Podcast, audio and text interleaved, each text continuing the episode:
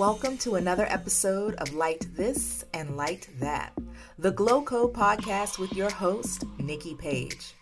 I'm a writer, a lawyer, an inspirational influencer, a keynote speaker, and a board certified coach. I help women bring their light to life and produce quality content that vibrates on the faith frequency. This is the podcast for believers and baddies. Women who are bad because they believe. The ladies in the place with style and grace. You fly girls who are living in the light and walking by faith. This is the community for around the way girls who are unashamed of the gospel.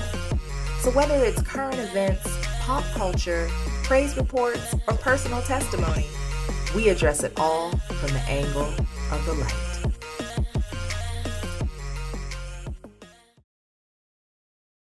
Episode nine of the Glow Code podcast, Light This and Light That. And this is the podcast where we talk about a little bit of this and a little bit of that, but we do it all from the angle of the light. And you see a beautiful little face in the bottom right hand corner of your screen. That is our guest today, Miss Wasaba Sidibay. Yes better known as Soul Queen Wu. I'm going to let her tell you more about herself, but just in general, she is a motivational speaker. She's a singer, a songwriter, and we're going to see if we can convince her to give us a little doo wop pop pop, a little, oh, yes, Jesus loves me, or this little light of mine. One, two, one, two, microphone check coming up later. She has a beautiful voice.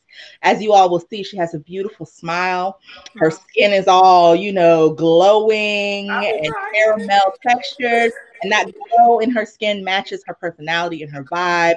Um, I was telling y'all what she is. She's a motivational speaker, and she's also got some new projects that she's working on. Um, she's a young woman. I'm really excited to see where she's going and what she's doing. She's my soror representing 1913 Delta all day. Yeah. Um, and so I'm gonna pull her up on the screen. I'm gonna enlarge her so that she can give you like the full soup to nuts of everything that she wants you to know, just her background and her bio. And then we're gonna dig in. We're gonna find out what she's glowing about. As you know, glow stands for gratitude, love, optimism, and wisdom. So we're gonna get in her business because we want to know what she's glowing about. And then we're gonna talk about self-love. What is that? What does that mean?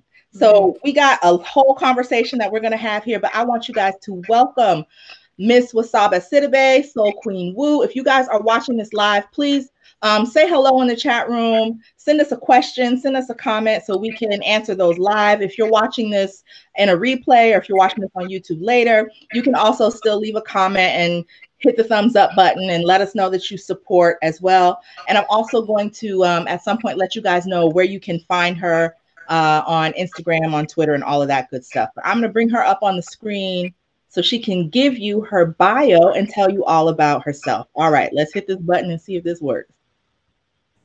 There we go. All right. Okay. Thank you so much, Nicci, for that awesome, awesome, awesome introduction. Peace, everyone. My name is Wasaba Soul Queen Sidibay, and I am a self love enthusiast, to say the least. I've committed my life to self love, to healing, and to elevation. And I really do believe God has blessed me with so many opportunities to express that. And as it was stated before, I am a singer, a songwriter, an artist, an entrepreneur, a motivational speaker, and a minister. And um, in all of the things that I do, every single way that God desires to express Himself through me, my goal is to speak truth to the power that is already inside of all of us. It is the fact that the simple fact that we exist is what makes us worthy of love, of healing, of living into our infinite potential. Um, and so, through all the things that I do, that's my, my main and central goal um, to reach in every person that I interact with. And again, thank you so, so much for this opportunity to be here and speak with you today. Oh, well, thank you so much. I'm thank you so much for being willing to come on. Because you know, you never know. I'm out here, you know, there's platforms that have like thousands of people and hundreds of thousands of people. So when you're starting out and you're small, like my platform is right now, you never know. People are like, 400 followers. Ain't nobody got time for that. Like. I'm waiting on, you know, this person to call or that person to call. You were just like, oh, absolutely. When and where. So I appreciate that. And it really, it's a glowing sentiment. And I, I feel that right here. So thank you. Oh, girl, thank you. so before we go any further, because I'll get talking and we'll get into the nooks and crannies of the conversation and I'll forget to tell the people where they can find you. So I want to put your contact information up on the screen now from the beginning, um, just so at least I know I did it and we'll do it again at the end if I don't forget. Okay. But I want to get this up here now so people know where to find you. I'm going to take myself away so that they wonderful.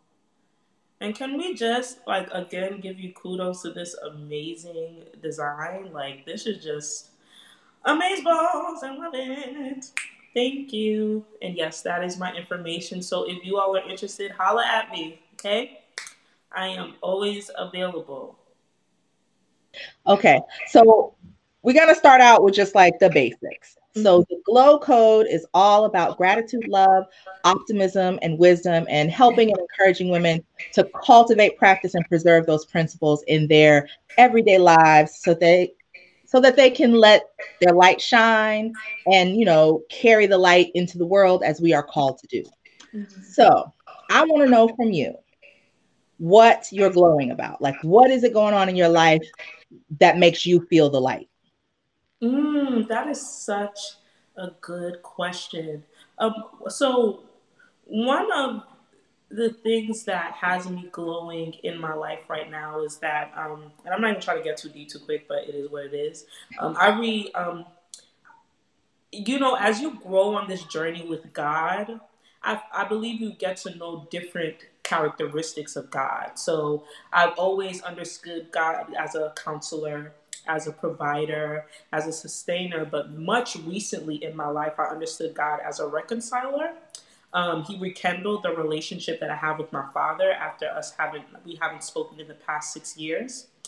And um, I was talking to my dad because I was named I'm named after his mother, and I asked him what my name meant because I didn't really know what my name meant.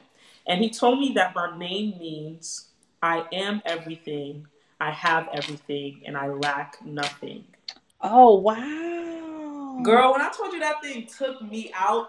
In what language? It's so it's Mandingo, it's Mandingo language. Oh, okay. And for me, I just I from hearing my name and just looking back over my life and all of the experiences that I've had thus far, I just realized that I am the embodiment of my name. And so every day every single day I say myself, I say it out loud, I lack nothing. I have every single thing that I need. I lack nothing. And um, that just makes me feel so um, empowered. And it also allows me to lean back onto God because when I'm saying that, I'm just speaking it into existence. Right. And um, that make it makes me feel so good, especially just in the, the state of the world that we're in right now. Like the reality is there's so many people who don't have access to the same privileges that I have right now. So rather than feeling guilty about it, I'm learning that God is granting me permission to be grateful for it and use it as a tool to serve others. So just knowing that I'm really in a space in my life where I lack nothing and I get to live into the fullness of love and life that is afforded to me right now, it, uh, it better prepares me to serve others. And that just ha- it has me glowing up all up in the inside. It's just oh my gosh, kind of a thing that's happening inside of me. I feel so blessed. It's making me glow just hearing about it. And I, I want you to say again, what were the three things that your name meant? It means I am everything. I have everything. I lack nothing. Wow. Okay, so this is interesting because my um I guess you could say like foster sister because she used to be my mother's foster daughter. Mm-hmm. Um, she's pregnant. She's getting ready to have a kid, and she's coming up with all these names that she's telling us you know, I know the people, the folks out there are going to say this is like, um, what do they call it? Uh, respectability politics and whatnot. some of these names, I'm like, girl, what does that mean? Like, I don't even know. Like, what is that? Like, what are you? I mean, I get it. I know that we're a creative people and we everybody yeah. want to be unique and have something nobody else has, but you do not need three different variations of punctuation yeah. in one person's name. Like, I don't know why you need an apostrophe, a dash, a hyphen. Like, what are you doing? Right. Exclamation points don't go in names. Like, what are you doing?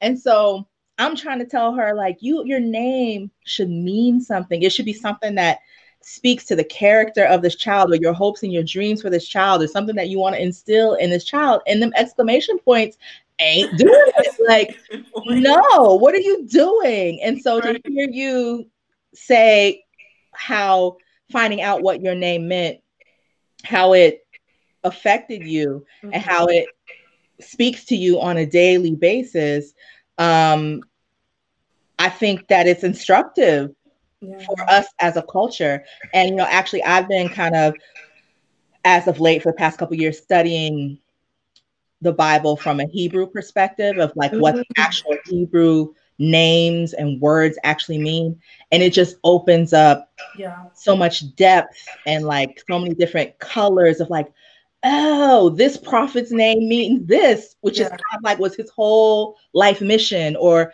this person's name is this which is like exactly what this person came to earth to do and so i think you know respectability politics aside yeah maybe we should you know, maybe consider names that have a deeper meaning and not just ain't nobody else got this name. Yeah, I agree. I, there might be a reason nobody else got that name, but yeah. yeah, I, I agree 100%. Words matter. They matter. They matter. They matter. They matter. They matter so much. So um I agree with you 100%. People have to think critically and intentionally about the names that they're speaking over the lives of the people that are, you know, that are coming out of them. So. Absolutely. Um, and so quickly, just um, fill in the blanks. I am grateful for. I am grateful for life.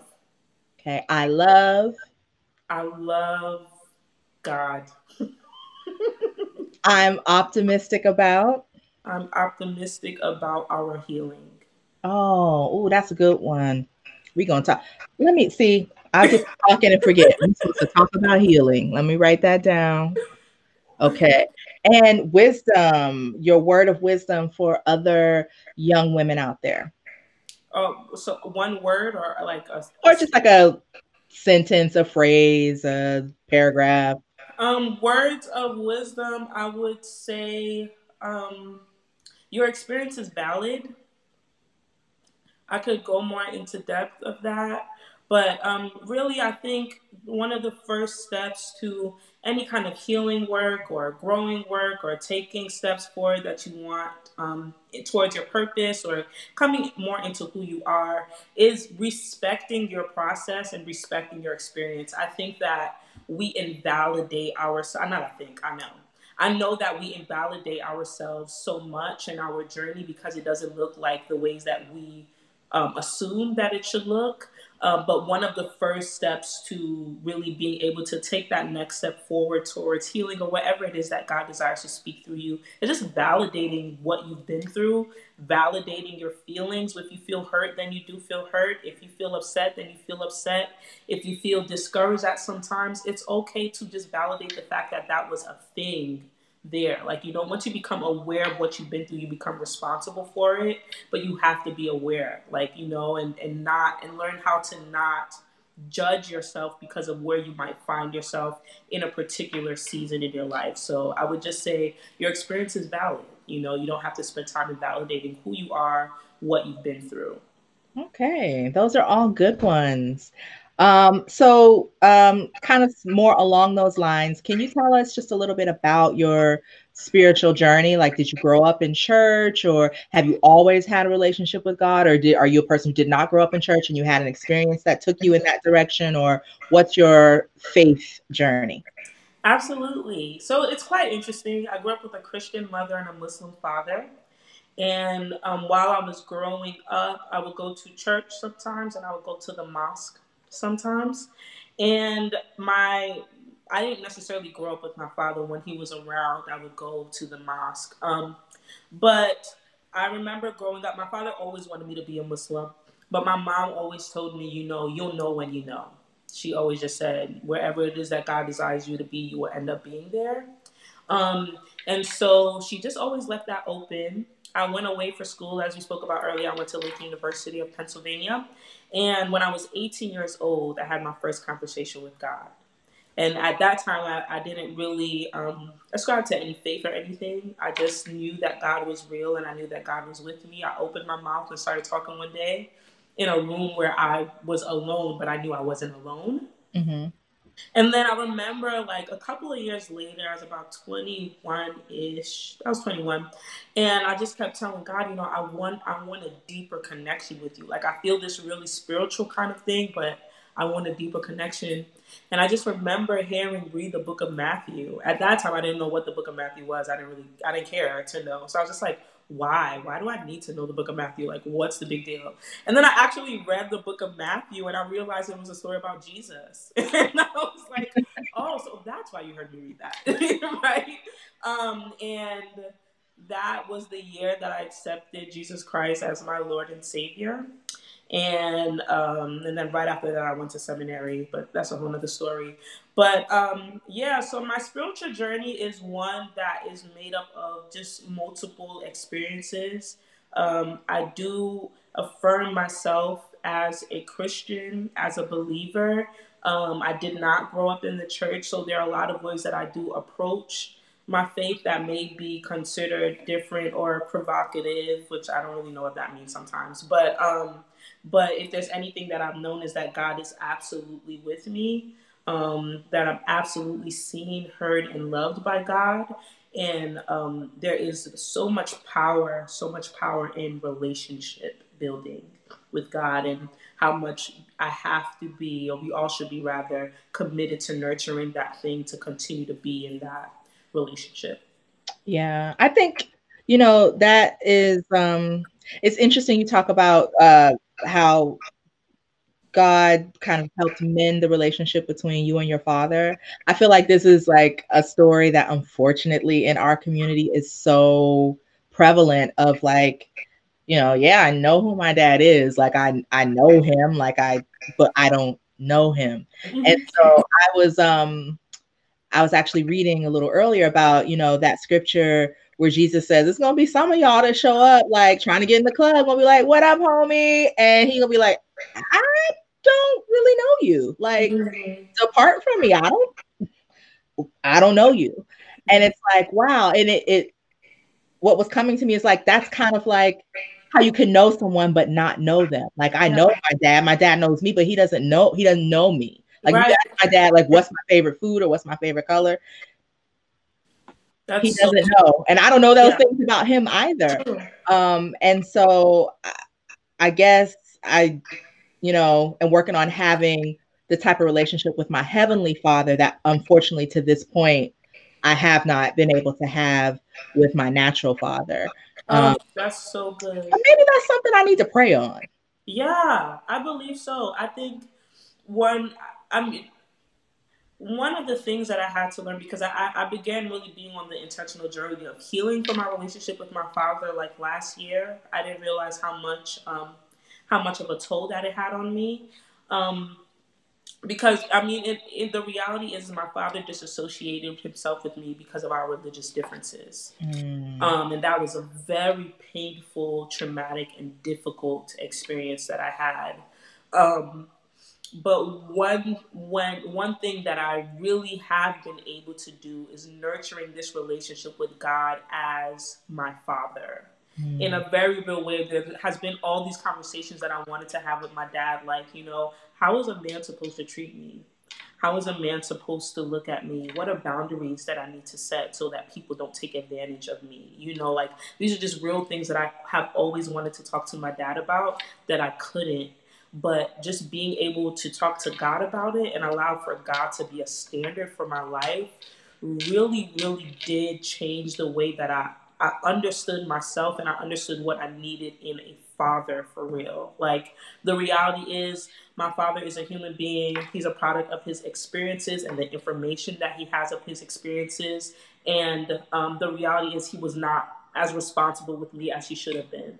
That's just the fact of the matter. And I don't know how much it is that I will be able to get to know my father, but recognizing God as my father and allowing God to be that that not necessarily placeholder, but allowing God to be that in my life has been so liber- liberating because at least I know in a very real way, God will not let me down. God will not make promises to me that He does not keep. God will not stop loving me because I make unfortunate decisions. God will not limit His communication with me. Like, God is just this ultimate standard. While it took a long time for me to get there because not having a relationship with your Father causes all these things. Child, the okay. bad decisions, the people that shouldn't have even been in my life. Okay, girl, the, time that you should not have spent. Okay, girl, the marriages you should not have entered.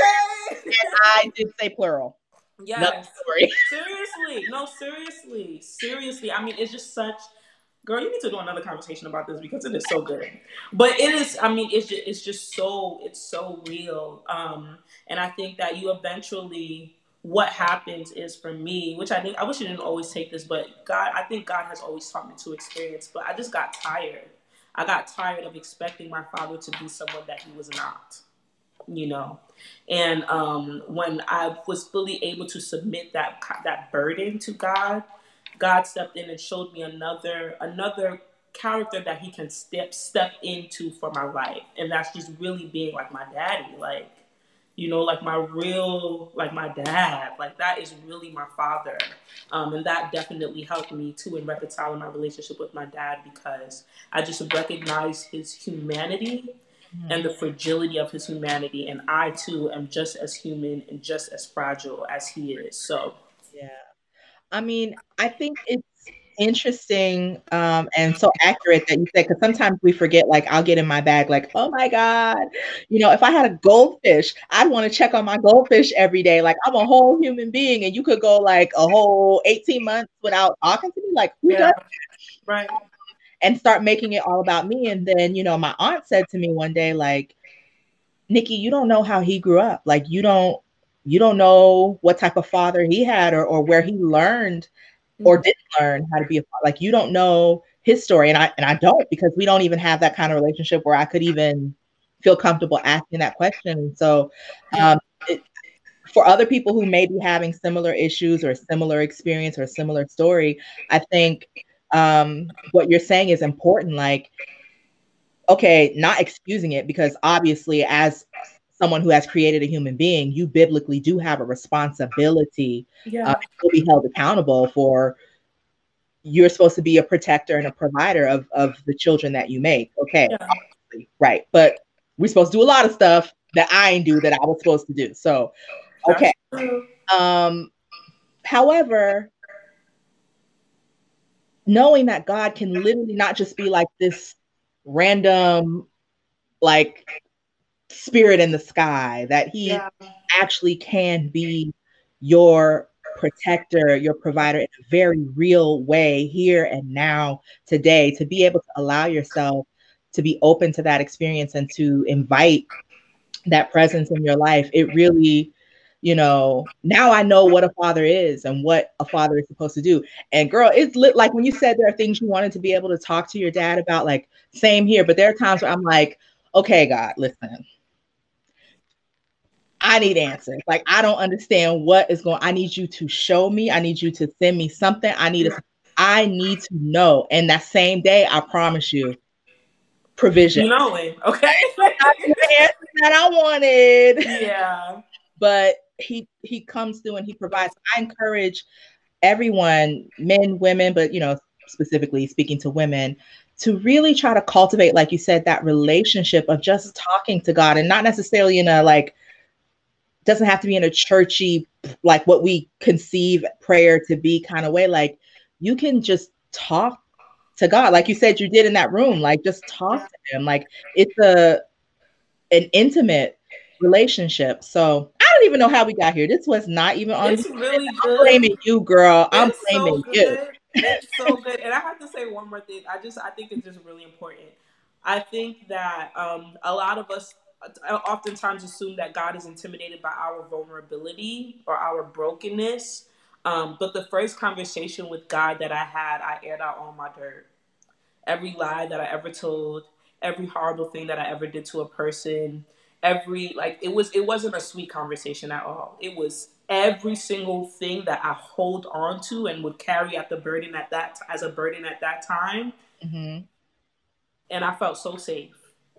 Oh, when you just let that stuff go, when you start, to, and, and this is the thing of, of of really getting to know him because, you know, there's levels of knowing you know we know about the god like oh god is good and god is great and he's gonna bless me and you know i'm gonna be uh what, what's the new pros- prosperous and no weapon for like there's catchphrases that we know and then we also know the other side of oh he's gonna punish and there's hell and there's this and there's that but like when you really spend time with him you get to know him i think of it like my own mother. Like there's levels. There's the part of my mother that, yeah, a birthday's not going to go by where I don't have something. Yeah. But at the other end of the spectrum, like if I show out, uh, there will be consequences and repercussions. Like there's right. layers to my mother. She's not one or the other. She yeah. is at the appointed time different things. And I feel like my heavenly father is that way as well so and I, I am so appreciative of my mother's consequences and repercussions in my upbringing because i see people that i grew up with who had no boundaries who had no discipline who never got mm-hmm. put on timeout and they just lived any kind of way and it's yeah. like i see them now and i'm like ooh yeah that's a hard life like mm-hmm. I, i'll take that whooping at 14 because I didn't come home till two o'clock in the morning. Girl, what I doing? I don't know. We're not gonna say, but I'll take that mm. whooping to teach me a lesson and to keep me on the straight and narrow.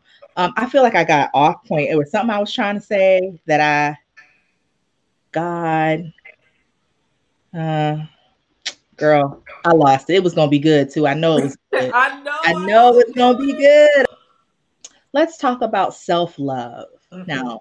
How do you define self love? Self love is a healing practice.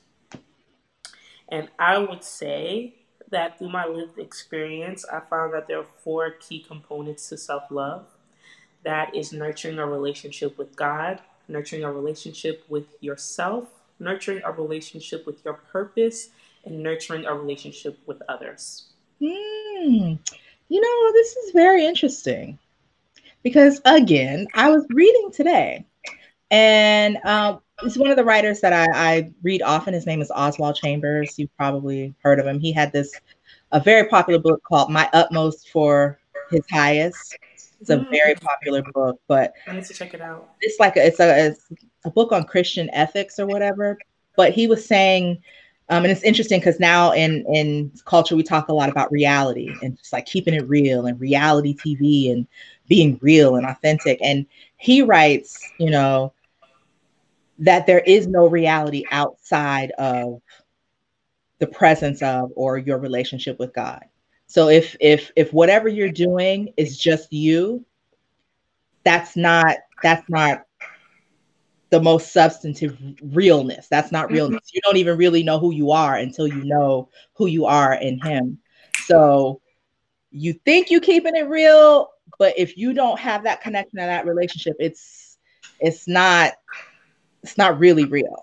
It's something else.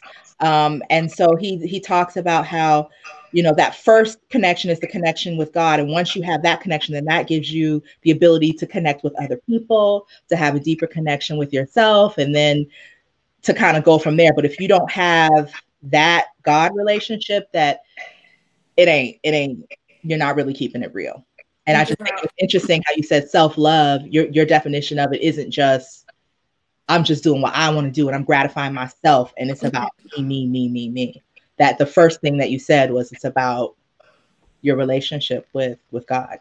Yeah, I agree. I, I think self love is um, not a selfish thing, but a self full thing, and it's a matter of what you are filling yourself with.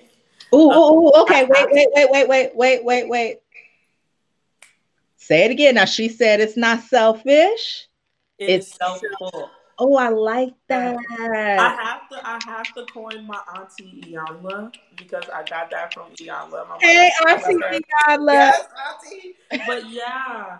Um, yeah, I think a lot of people think that self love is a self indulgent kind of thing, and I, I personally don't think that you can have an authentic self love practice if it is only about you and selfish tendencies. Um, for me and my life, what I have found, God is just always the standard. Um, and while granted, you know, I wouldn't invalidate anybody's self love journey because sometimes it doesn't happen where people acknowledge God first. Some people acknowledge purpose first. Then it comes to serving others first. Then it comes to um, yourself. Then it goes to God. Like for a lot of people, I know so many women that are very purposeful. You know, they live a purposeful life, but at the same time, they don't love themselves. Right. You know, or they don't really have that strong connection to God.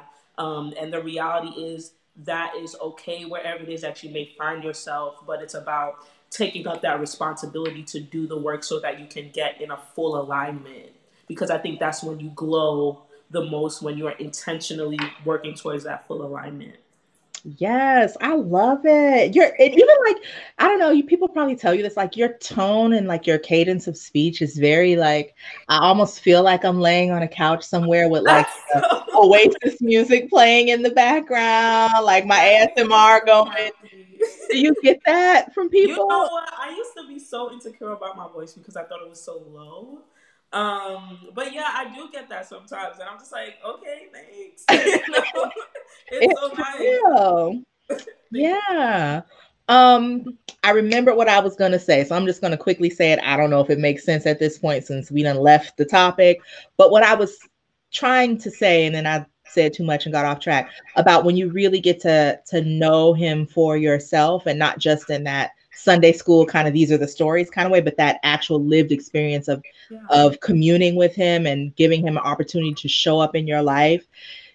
When you talked about confessing, you know, all the things that you have done and just like laying it out there and just getting it off your chest and freeing yourself of the burden of sin, in addition to the part of him that's just like, okay, here's blessings and this is for you. And okay, you showing out, you on time out now, have a seat right now. You get to also experience that that forgiveness when he talks mm-hmm. about, you know, I will throw what you've done into the sea of forgetfulness. Like I don't even remember that you did that. And I think a lot of times we hold on yes. to what we've done and he over it. Like he's like, what are you talking? Like I don't even remember. And we're just, you still exactly you still on that? You still on chapter three? Like, really? Come catch on, up. Catch come up. on. Come on. And so I wish more people and more women could experience just the freedom that comes with, like you said, unburdening yourself of that heavy guilt. And eh, listen, I think, you know, I'm of the belief that God doesn't waste anything and that guilt and shame play a purpose, but really it's just like that pain that's intended to push you to him. It's not intended to just live there and you're supposed to live this life of just constant shame. It's like, okay, I did that. It was wrong. I feel bad about I feel that shame because I crossed the line and I did something that was wrong.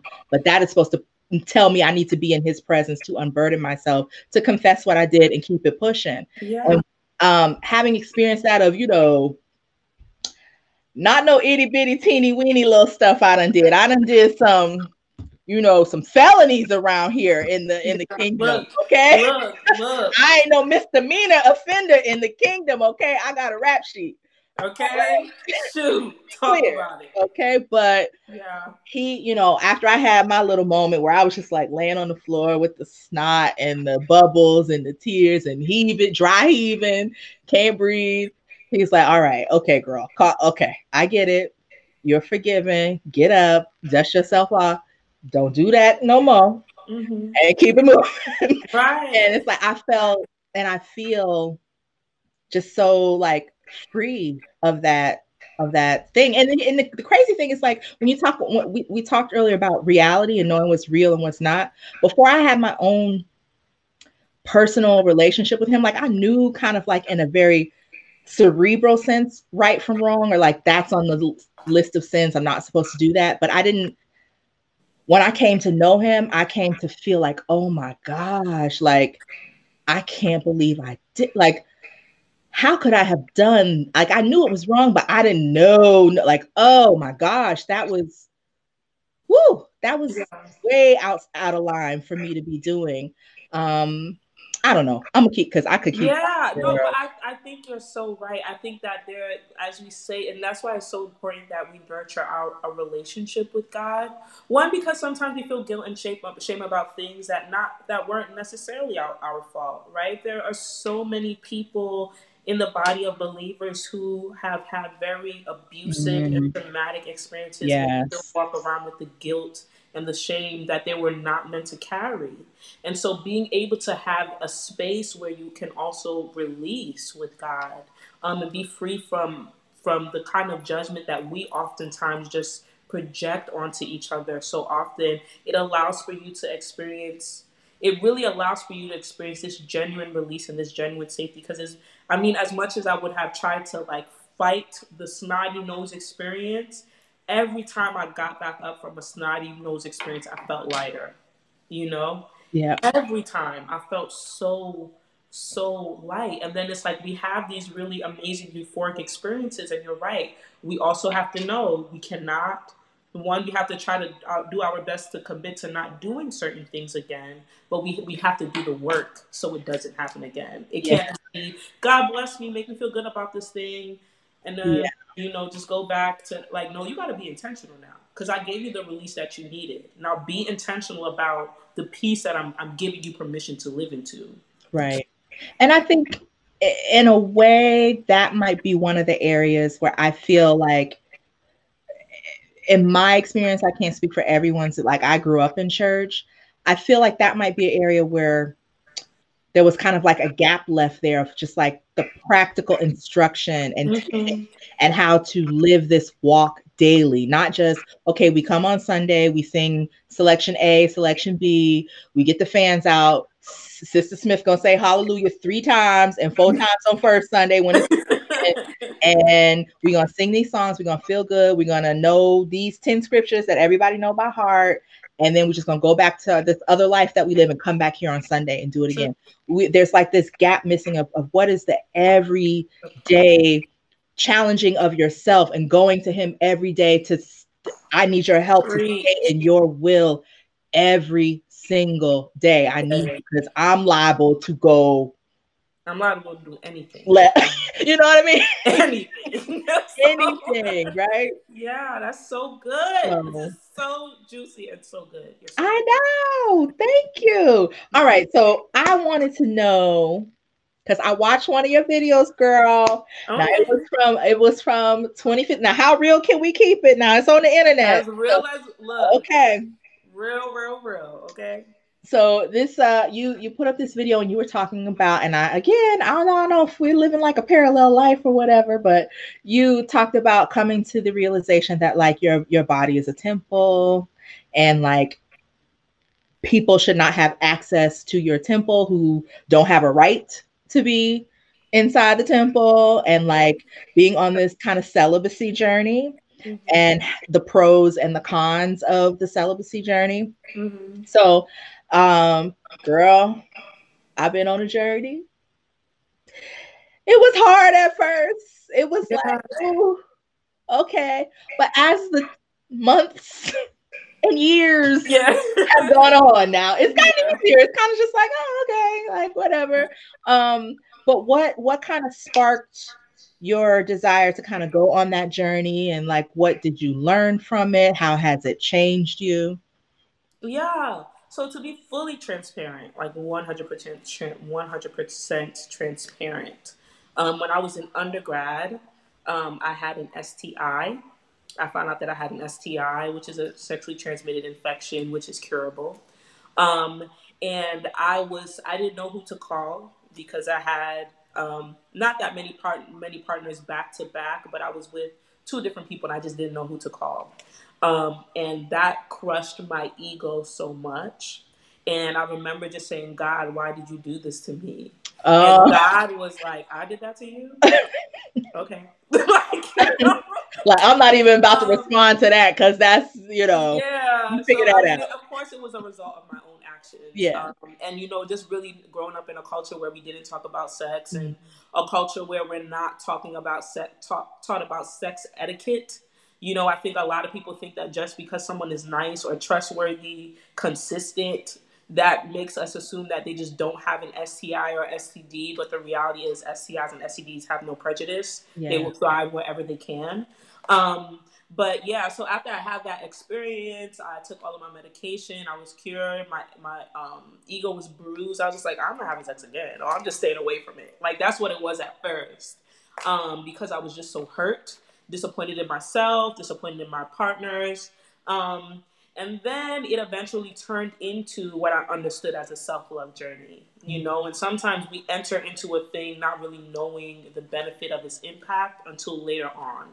Um, and it really, really, really got me to this point of nurturing a relationship um, with God and myself. And it was, I've learned, I've learned so much about the journey. Um, it has, it was up at the beginning, was really bad. You know, it was really bad. Like my thing was like masturbation. I did it a lot. Like I was addicted to it. Um, and I really had to pray and ask God for healing with that um, eventually i was able to like not do it anymore and, and not feel such strong urges um, and now that like as i can just reflect on this past year because i was in a relationship with somebody and i did become sexually active with that person and um, while i can genuinely say i don't necessarily feel that i regret it um, I do know that I did feel convicted from God. You know, there are just our natural desires that we have.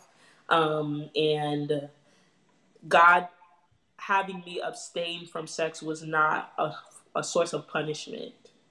Right. Um, it was really a source of getting me to realign myself back with God and also realign myself with the point of my existence. The thing that I said to my friend one time is that anything that you put inside of your body will impair your judgment, right? The way that you understand and perceive things, whether it is alcohol, whether it's drugs, whether it's food, and whether it's another person's body part. You know, like all of those things heavily impair the way that you perceive and understand the world that is around you. So it's really important to be intentional and conscious of what you're doing. Now, for me, in my lived experience, I've had enough sex to know that I can wait until I am married. You know, I've, I've had I've had great sex, I've had bad sex, I've had like what what just happened. You know, like it's just I've had those experiences in my life, um, and I have so much more of a stronger appreciation for my body and um, the potential. Really quickly, I remember one time I was talking to God about the way that I perceive myself, and for most of my life, I perceived myself up to a certain standpoint. And God was telling me that you need to think about yourself bigger. And when you read the biblical text, and specifically why I love reading the Hebrew Bible, is because you realize that everybody's life is a part of a greater narrative. Everybody's life is a part of a legacy. right. And God was saying, you have to start thinking about yourself as a legacy and not just Wasaba. You Ooh, need to think ooh, about ooh, that. Oh. Okay, that's Oh. moments we need a. You gotta. Okay, say, you gotta start. Say it again. You gotta what? God said you need to start thinking about yourself as a legacy instead of just thinking about yourself as Wasaba. So he was just saying the decisions that you are making today are going to affect your children, is going to affect your children's children, is going to affect the way that I manifest myself through your children's children. So you have to be intentional about what you are doing, who, are you, who you're letting in your space, and who you are letting in your body. You are building and actively participating in a legacy. So if people desire, a man in particular, desires to be in your life, that person needs to show themselves worthy of being a part of the legacy that I have on your life. So they can't. you're trying to take us out of here now. I, I, girl, Girl. took me out. But even, but even in that, right? Like it allows for me to reconstruct what I perceive as attractive and what it is that I need to be looking for, right? So if a man is pursuing me and he just bombards me with compliments all day. Like I I know I think highly of myself. I don't need compliments. I don't need that. It's like because it, it, allows me to look for what I need in a partner. What I need is someone that is an asset and not a liability. No liabilities out here. I need someone that recognizes the purpose that is on my life. I need someone that is going to pour into me. I need someone that's going to pray for me. I need someone that is after God's own heart. Like I need someone who is fully aware of his purpose. I need someone who recognizes that he himself too is a part of a greater narrative. These are things that I need. These are things that I deserve. These are things that I will not negotiate on. And um, allowing God to be the standard of my life and going through that journey of celibacy allows for me to think so much more clearly because sex and wanting sex will really really tamper the way that you perceive and understand how you're supposed to navigate through this world even the desire yeah. for sex and lust girl lust yeah it's dangerous. It is it is it is dangerous because you you say and do so many things that you just that you mean but you just mean it in the moment. It is just the moment that you mean it. And once it's done it's like yeah. And i and so yeah it just i think like the celibacy journey has taught me so much. I'm, I'm so grateful for it. It's not easy. Um, not having sex doesn't mean I don't want to have it. You know, not having orgasm doesn't mean I don't want to have orgasms. You know, like none of those things necessarily go away because I love God so much. But I do have a greater understanding, which allows me to stay committed. And I think for a lot of people who are on the journey, who are considering the journey, it helps to have a greater understanding. It's really important that you don't make it about making a statement to other people because other people are not going to go to sleep with you or wake up right. with you. But it's really about gain a true understanding about why God has you on the journey and center yourself on that because that will allow you to be better committed for sure. Oh, see, you in here, you, preaching and everything. You didn't have me put preacher on your on your title. should I should I put that in there? You got me saying uh motivational speaker, artist, and whatnot. You you, you want me to put preacher on there? Yeah, I mean, girl, I, I'm a preacher sometimes. I mean, if God give me a word, I'm a preacher. Because I mean, that was so good when you're talking about not just and see, this is where I think we got messed up, right? Like I don't think that we come from an individualistic culture. Mm-hmm. We originally come from a culture that understood legacy and and and I'm not separate from you and what I do can affect you and what you do affect me. But we came, we got captured, kidnapped, mm-hmm. dragged here. And American culture, Western society is very this is me, this is mine, this is not your business. I'm doing what's for me, bump you. This is about me. Like it's a very, and it's um it's touted as a positive of being an individual and you know staking out your claim for your personal life and what you do you know damn what everybody else thinks right. and how what you do might affect someone and and i think you know when you talk about legacy yes in our families we're legacies and our communities we're legacies but on a deeper level i believe that we're chosen people yeah and in that sense, we are supposed to be part of the legacy of light. We literally are. God chose us. We're we're his legacy. Like we're supposed to be setting a standard in the world. We're supposed to be being the light in the world, the legacy of light that would show other people like, yo, I don't know what they doing over there. Yeah. But it looked like it's working. So we're supposed to be drawing people to the light. And so yeah. we literally are supposed to be a living legacy of the kingdom. And I think in many ways we I don't know. We're not really. I think a lot of people don't even really know about that legacy point, um, and I don't think we're living up to it really. And it's weird. It's because I don't know. I feel like whatever we do, people follow it anyways. Like we could come up with some slang tomorrow that don't mean nothing, and the whole world by the end of the month will be saying it. We could come up with a dance that ain't nothing. By the end of the week, people all over the world are doing. Anything we do, people follow what we do. So imagine if we were doing what we're supposed to do. Yeah. Maybe they'd be following that too. Yeah, and I think I a lot of it a lot of it really just comes down um, to nurturing a relationship with God and knowing who you are. And when you have all of these different, I mean, there's we are just submerged in all this information. You know, I think even even within um, Christianity and Westernized Christian culture, Christian culture, you can walk in a room of fifty different Christian people. You'll have fifty different theologies, 50 Yeah. different experiences, and I mean, for me, that is beautiful because of the it reminds me of how big and diverse God is.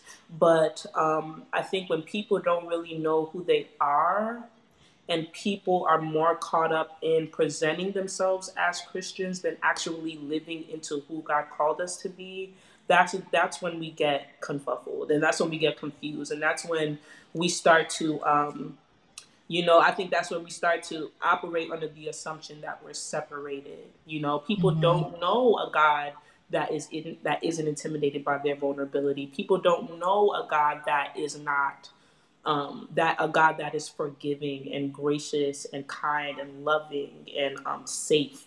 People have not been presented with that kind of God, so they go to what they have presumed to be safe, which is culture. And culture is Mm, toxic as it's toxic AF. You know, Yeah. like it's just toxic. So I think it's um I think I think it's a, a long road. I believe it's a tough road, but I know that if God can do it for you and I, and I do not say this as a perfect person, I say this as I'm just a product of grace. Like that, I can never. It, I am. I li- and I think, and that that's the thing too. I think if people were just more honest about the fact that I'm not here and I do not love God because I'm just so good. It's That actually is the opposite. thing from the truth. God loves me because God is good, and out of my enormous gratitude for God, I choose to live out a life that is just in thankfulness to who God is to me and what God has done for me. Because I'm just a product of grace. That is it.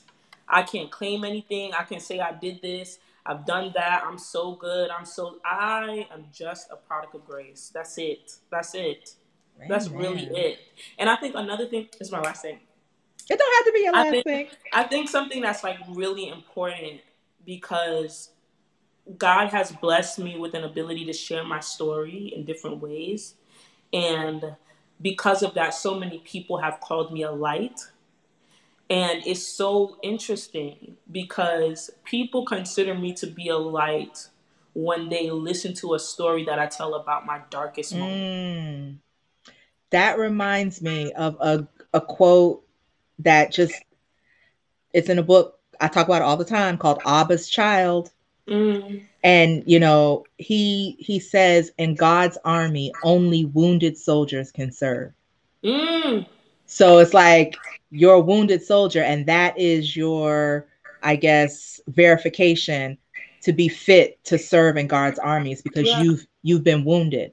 true. And I mean, I don't know, that just made such an impression on me. I feel like I cut you off though. You were saying something else. No, no, that was good, girl. You got to it. But you like know I what could- song came to my head? I forgot. So, but you know what song came to my head? What? Um, for a saint is just a sinner who fell Oh, down. do I pop pop? We about to get it? Go ahead, girl. No, that, that is just that one part. That's the only part of the song that I know. but but got, got back up, and it's just like that's like the truth, you know. Yeah. For so many of us, at least, um, we are wounded healers. That's what we are. Yeah. And I don't think there's a point in walking around with this false perception of perfection because it's it's not real. Um, but yeah, I think it, if people knew that they had that permission to be to show up in their brokenness and know that that's enough for God, Right. and, and know that God can work, like God could really work with our brokenness, like for real. The people in our churches probably can't, you know. You and I probably can't work with everybody else's brokenness, but God, God can work with some brokenness, okay? Yeah. I mean, so many of the healing narratives are just God just working with our brokenness. Mm-hmm. Just and and so many of the the stories in the bible of people who had their um that turning point yeah, where where they um what's the, the repentance that they had um i always kind of like um identify with the woman at the well Mm, like when you see that like god just sitting down basically just talking to her which if you do the research and you understand that she was a Samaritan, so sh- he shouldn't have even been speaking to her in the first place. Like the rest of the community would have considered her an outcast just based on the fact that she was a Samaritan. Yeah. But here you have God on earth sitting and just talking to an outcast. And I mean, he did kind of call her out, like, mm, yeah, okay, your husband. But it was like to bring it to her mind and like after having that conversation with her, it she it says that you know he didn't really like chastise her so much. It was just like, okay, you messed up. You did these five different things. You had all these different men, and the one you got now ain't even really yours. We know. Mhm. Go and sin no more. That's it.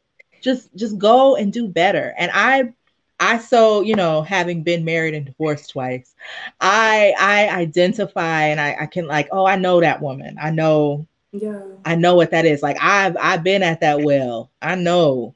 Um, and so it's just it's also interesting him being at the well and him being like the personification of living water and just the imagery of that whole scene going Yeah. down at a well. I don't know what I was trying to say. I'm That's just saying so many good. people in the Bible have been broken, but like you said, he's not intimidated by our brokenness. And oftentimes we're not even good material to work with until we're broken. Because until we're broken, we think we can do it on our own. It's not until we broke Yeah. and can't cope no more that we're like, oh, okay, can uh, Father help me, Father help Yeah. me. When we're when we're whole and we're all good, we're not check like we think I got this. My hands on the wheel. I could keep this car driving. It's not until you know that wheel fall off that you're like, whoa, I need help here. So the brokenness oftentimes is where like, you know, it's gonna sound cheesy. The breakthroughs happen is like in those broken, broken spots. Girl, I'm, you know, I think you're gonna have to come back because Yeah. because yeah. we've been going i don't even know none of this was on this is all impromptu like just the conversation has been like so good tell me about self-love day is this something that you're putting together for people to come to or be a part of Yes. So, Self Love Day is um, an event that I've been having at Lincoln University over the past six years consecutively. And um, it's a day that is created for women to be affirmed, for them to um, feel safe, or for them and for them to gain practical tools for navigating, nurturing a relationship with God, themselves, their purpose, and others. And um, it, it's really about the practicality of self love. And so we've been doing it in Pennsylvania for this past six years, and we decided that this year we're going to actually take it on the road. So we're Oh. going on Self Love Day tour, and it's going to be in DC, in Delaware, in Philadelphia, in New Jersey, and in New York. And it's going to be happening this fall. And I'm just going to put a quick plug in oh go I- ahead in the process of raising ten thousand dollars, and we're going to raise it. We're going to have all of the money that we need to have the conference. But we're in the process of raising ten thousand dollars so that we can be able to fund the entirety of the conference. And I am so excited because I've partnered with so many women in these different places. And if there's anybody who is interested in being a part of the planning committee that is listening to this, you are more than welcome to reach out to me on any of the social media platforms, and we can talk more about what my what I expect from the planning committee. But I, I'm excited. I, I'm, I'm working with some bomb women to bring this to life, so I'm happy about it. where do we send the donations is it the like a, donation is at GoFundMe slash Self Love Day Tour, and you can find it on my Facebook. You can find it on my Instagram link tree, and if you follow at underscore Self Love Day 2020, you'll be able to find it there as well. And now, really quickly. I wanted to talk about this 30 days of self love. oh you don't have to be quick go ahead take the Okay, time girl. you need So um, I wanted to talk about the 30 Days of Self Love Challenge, and that's going to be in promotion of the Self Love Day Tour. And it's really going to be us tackling in some broader ways or smaller ways just the practicality of self love and talking about the four key components of self love. And I'll be promoting that on Instagram and on Facebook. So if anybody at any point wants to participate in any of those things, wants to share it, wants to check it out, listen to the different snippets and activities that we'll have, you are more than welcome. And I'm so excited. Me too. I'm going to send in my donation because I think that this is amazing and that you're amazing and this is something that women need. I mean, I feel like there are so many I mean, they're broken people out there, but I feel like women, black women in particular, have just been through a lot. Like mm-hmm. with the father issues and then the bad relationship. Like it's just, uh, and then just the way that we're perceived or the way that we're spoken about yeah. just in media yes. by people who should be on our side but exactly. like kind of it's a lot that comes at us and i think we need to love on each other and to also have those practical tools that you talked about to like no listen i know who i am. What you say I, i'm everything i need. I'm completely yes. i'm all of that that you i'm wasaba okay? Yes. okay. Yeah yeah girl um, such necessary work so thank you thank you. I think you'll, you'll actually be the first donation so i'm so happy about it. Oh yeah whoop, whoop, whoop, whoop, i feel like oh i wanted to know your favorite scripture. My favorite scripture is proverbs 18 21 Death and life is in the power of the tongue, and those that love it shall eat the fruit thereof. Mm. I like fruit. Yes, yes, yes. And so, why is that your favorite? So that was like the beginning of me. Uh, I, I learned about affirmations for the first time at 21 um, when I actually recorded that celibacy video. Um, and it really just told me about the power of my words, right? I remember one day God told me, if you're full, if the words that you speak over yourself were a meal, what would they taste like? See, and- you know what? I, you know, you, these, these, these, we need like a Jeopardy category, quote and quotables from Wasaba. now say that one again. You, now you're about to be all over my Instagram page with these um oh, quote yes, posts, just so you know. I'm letting you know ahead of time. Now, if if the if, words if the, if the words that you spoke over yourself were a meal, what would they taste like? And um and I just remember me thinking that I don't think that they will taste that good because I'm not intentional about the words that I say over myself.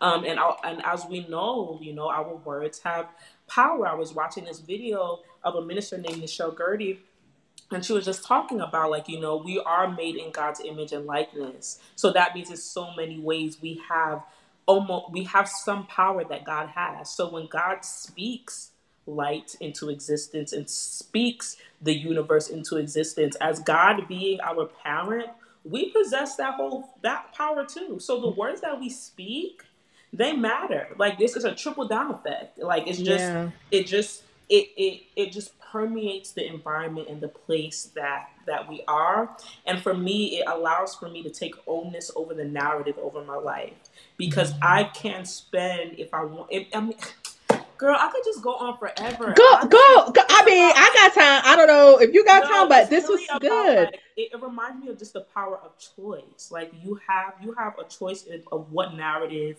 you are going to live into. Right? You just have that choice. If if today, if today somebody says, you know, I've been through a lot. I'm 40 years old. I don't want to pursue um, my career because I just been through a lot. Okay, you said it. You said it. If you say, oh, you know, today I'm gonna negotiate my worth and deal with a person, um, this guy, because you know I love him, even though he I know he treats me badly. Well, it's like you said it. You said it.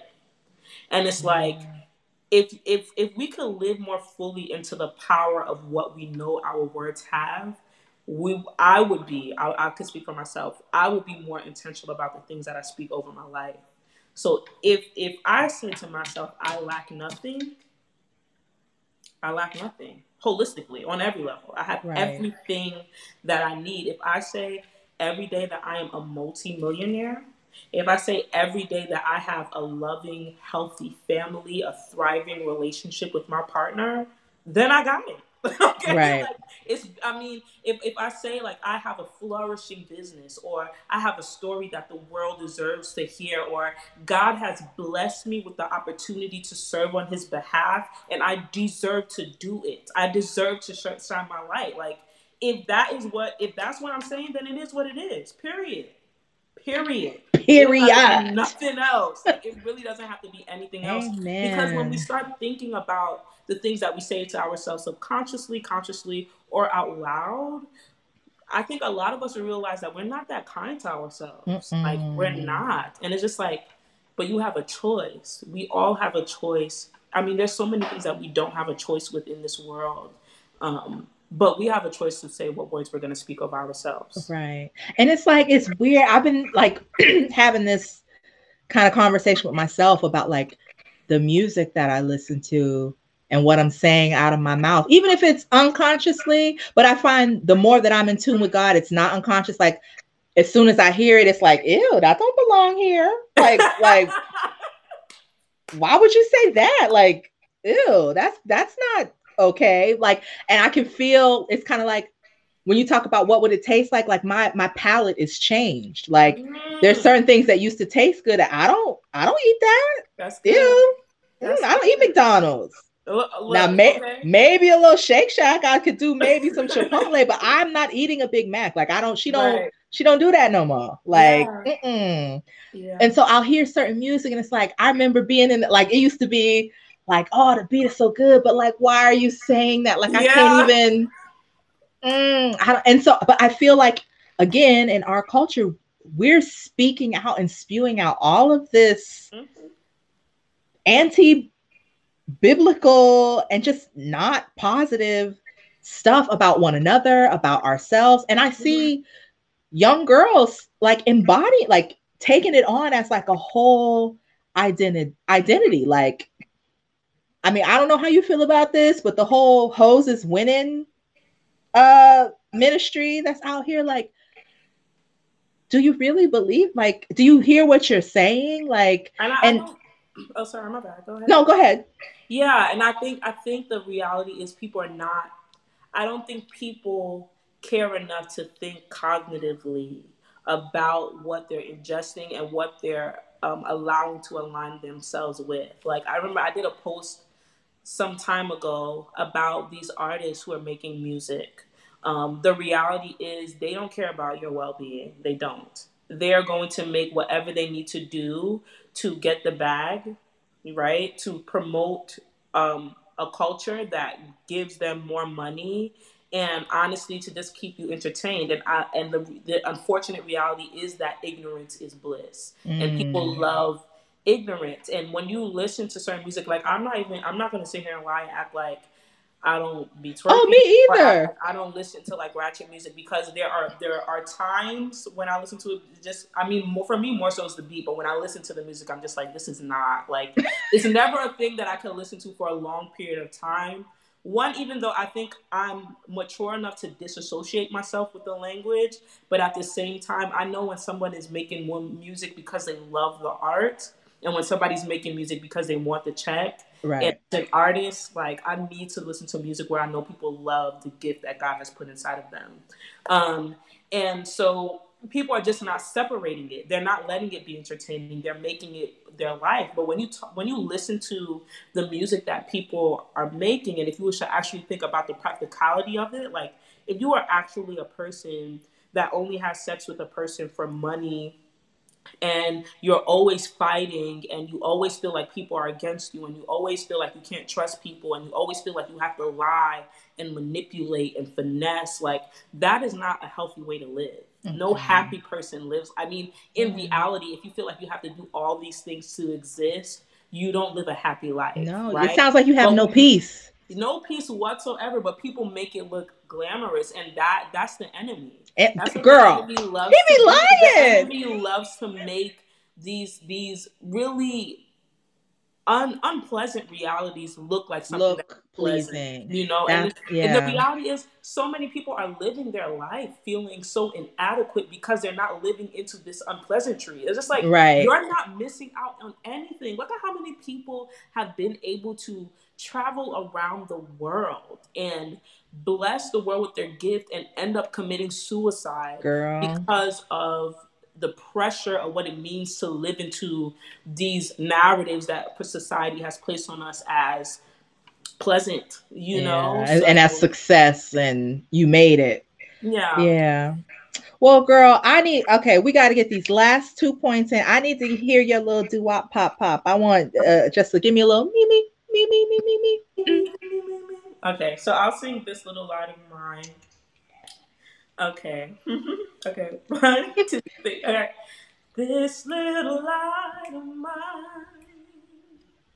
I'm gonna let it shine. Oh, this little light of mine. I'm gonna let it shine. Oh, this little light of mine. I'm gonna let it shine. Let it shine. Let it shine. Let it shine. Like you I have such a good vibe. Like you don't even know. Like you're just so, like I want to squeeze your little cheeks. You're so cute. You have the cutest smile. Oh, And then I need to know where you get these bracelets, girl. Oh, you know, so You a I'll- I'll fashionista you too? link. I'll send you a link. To, it's um from Pinky Winks Official. That's where I get most of mine from. I love it. Maryland. I love these. I started wearing these with my mom, and then uh, it just became an obsession. So, Oh. yes. Well, on that note, I think we oh no, I'm going to put up your um contact information again so that people know where they can follow you. Well, I just want to thank you so much for coming on. Like this has been a good experience for me. Like I'm I'm so happy that I internet stalked you. Is is it weird when I just show up creeping your DMs like, "Hey, no, wanna come on okay, It's affirming. It is good." Cuz I'm like people are to think I'm a weirdo. Like no, it's so necessary. I, I mean, I can't. I, I, okay. I just feel like um, I don't. I won't say that you don't know this, but you inspired me so, so, so much from our first interaction all the way up until this point. One, the fact that you reached out. One, that you didn't wait for someone to say, "Hey, look at me," but you reached out. You're you are so thorough. Like you are just like so thorough. You and you inspire me to take my game up, like just like Oh my gosh. be better. And I think just to to live um unapologetically and authentically in the light that you have and the way that you shine it, and you shine it, you shine it, girl. You shine it. Oh my Yeah. gosh. Oh And my gosh. that's beautiful. So thank you. Like it's nothing to me at least. That is nothing creepy about creepy about it. I, I didn't know that I would be so inspired and I'm just grateful that um I'm grateful that we connected. It means it means so much to me. Me too. And we're gonna do some things in the future because once I get my little life together and I'm actually having like a live event or like a, a women's retreat weekend or something like that, you are definitely gonna come Absolutely. and do a self-love workshop for the girls. Okay.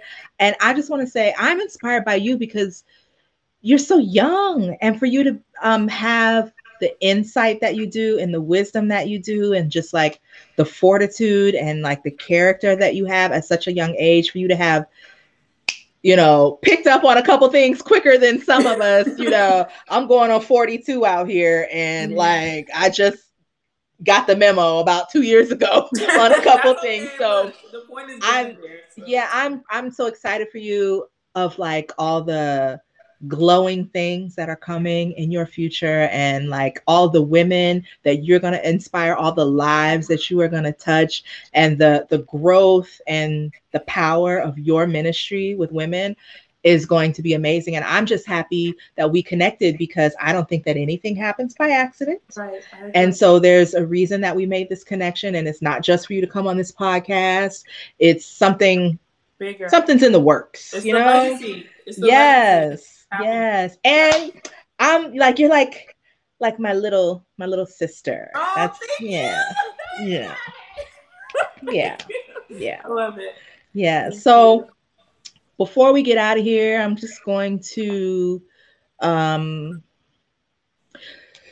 say i hope you guys i know you can't see it because i don't streamed it to the whole wrong page but when you watch this on youtube i hope that you guys were blessed. I hope that you were inspired. I hope that you could feel the tangible well not tangible but it feels like tangible light that is Mhm. emanating from this young woman you. um, and that you continue to follow her to watch her because I, as you can see, she is destined for great things. That there is a call on her life, there's an anointing on this woman, and um, I'm just excited for just everything that's coming in her future.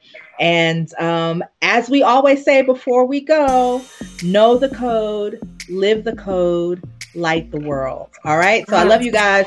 Love Bye-bye. You. Bye, Wasaba. Thank you for, for blessing us today. Bye-bye. Thank you. It was great talking with you.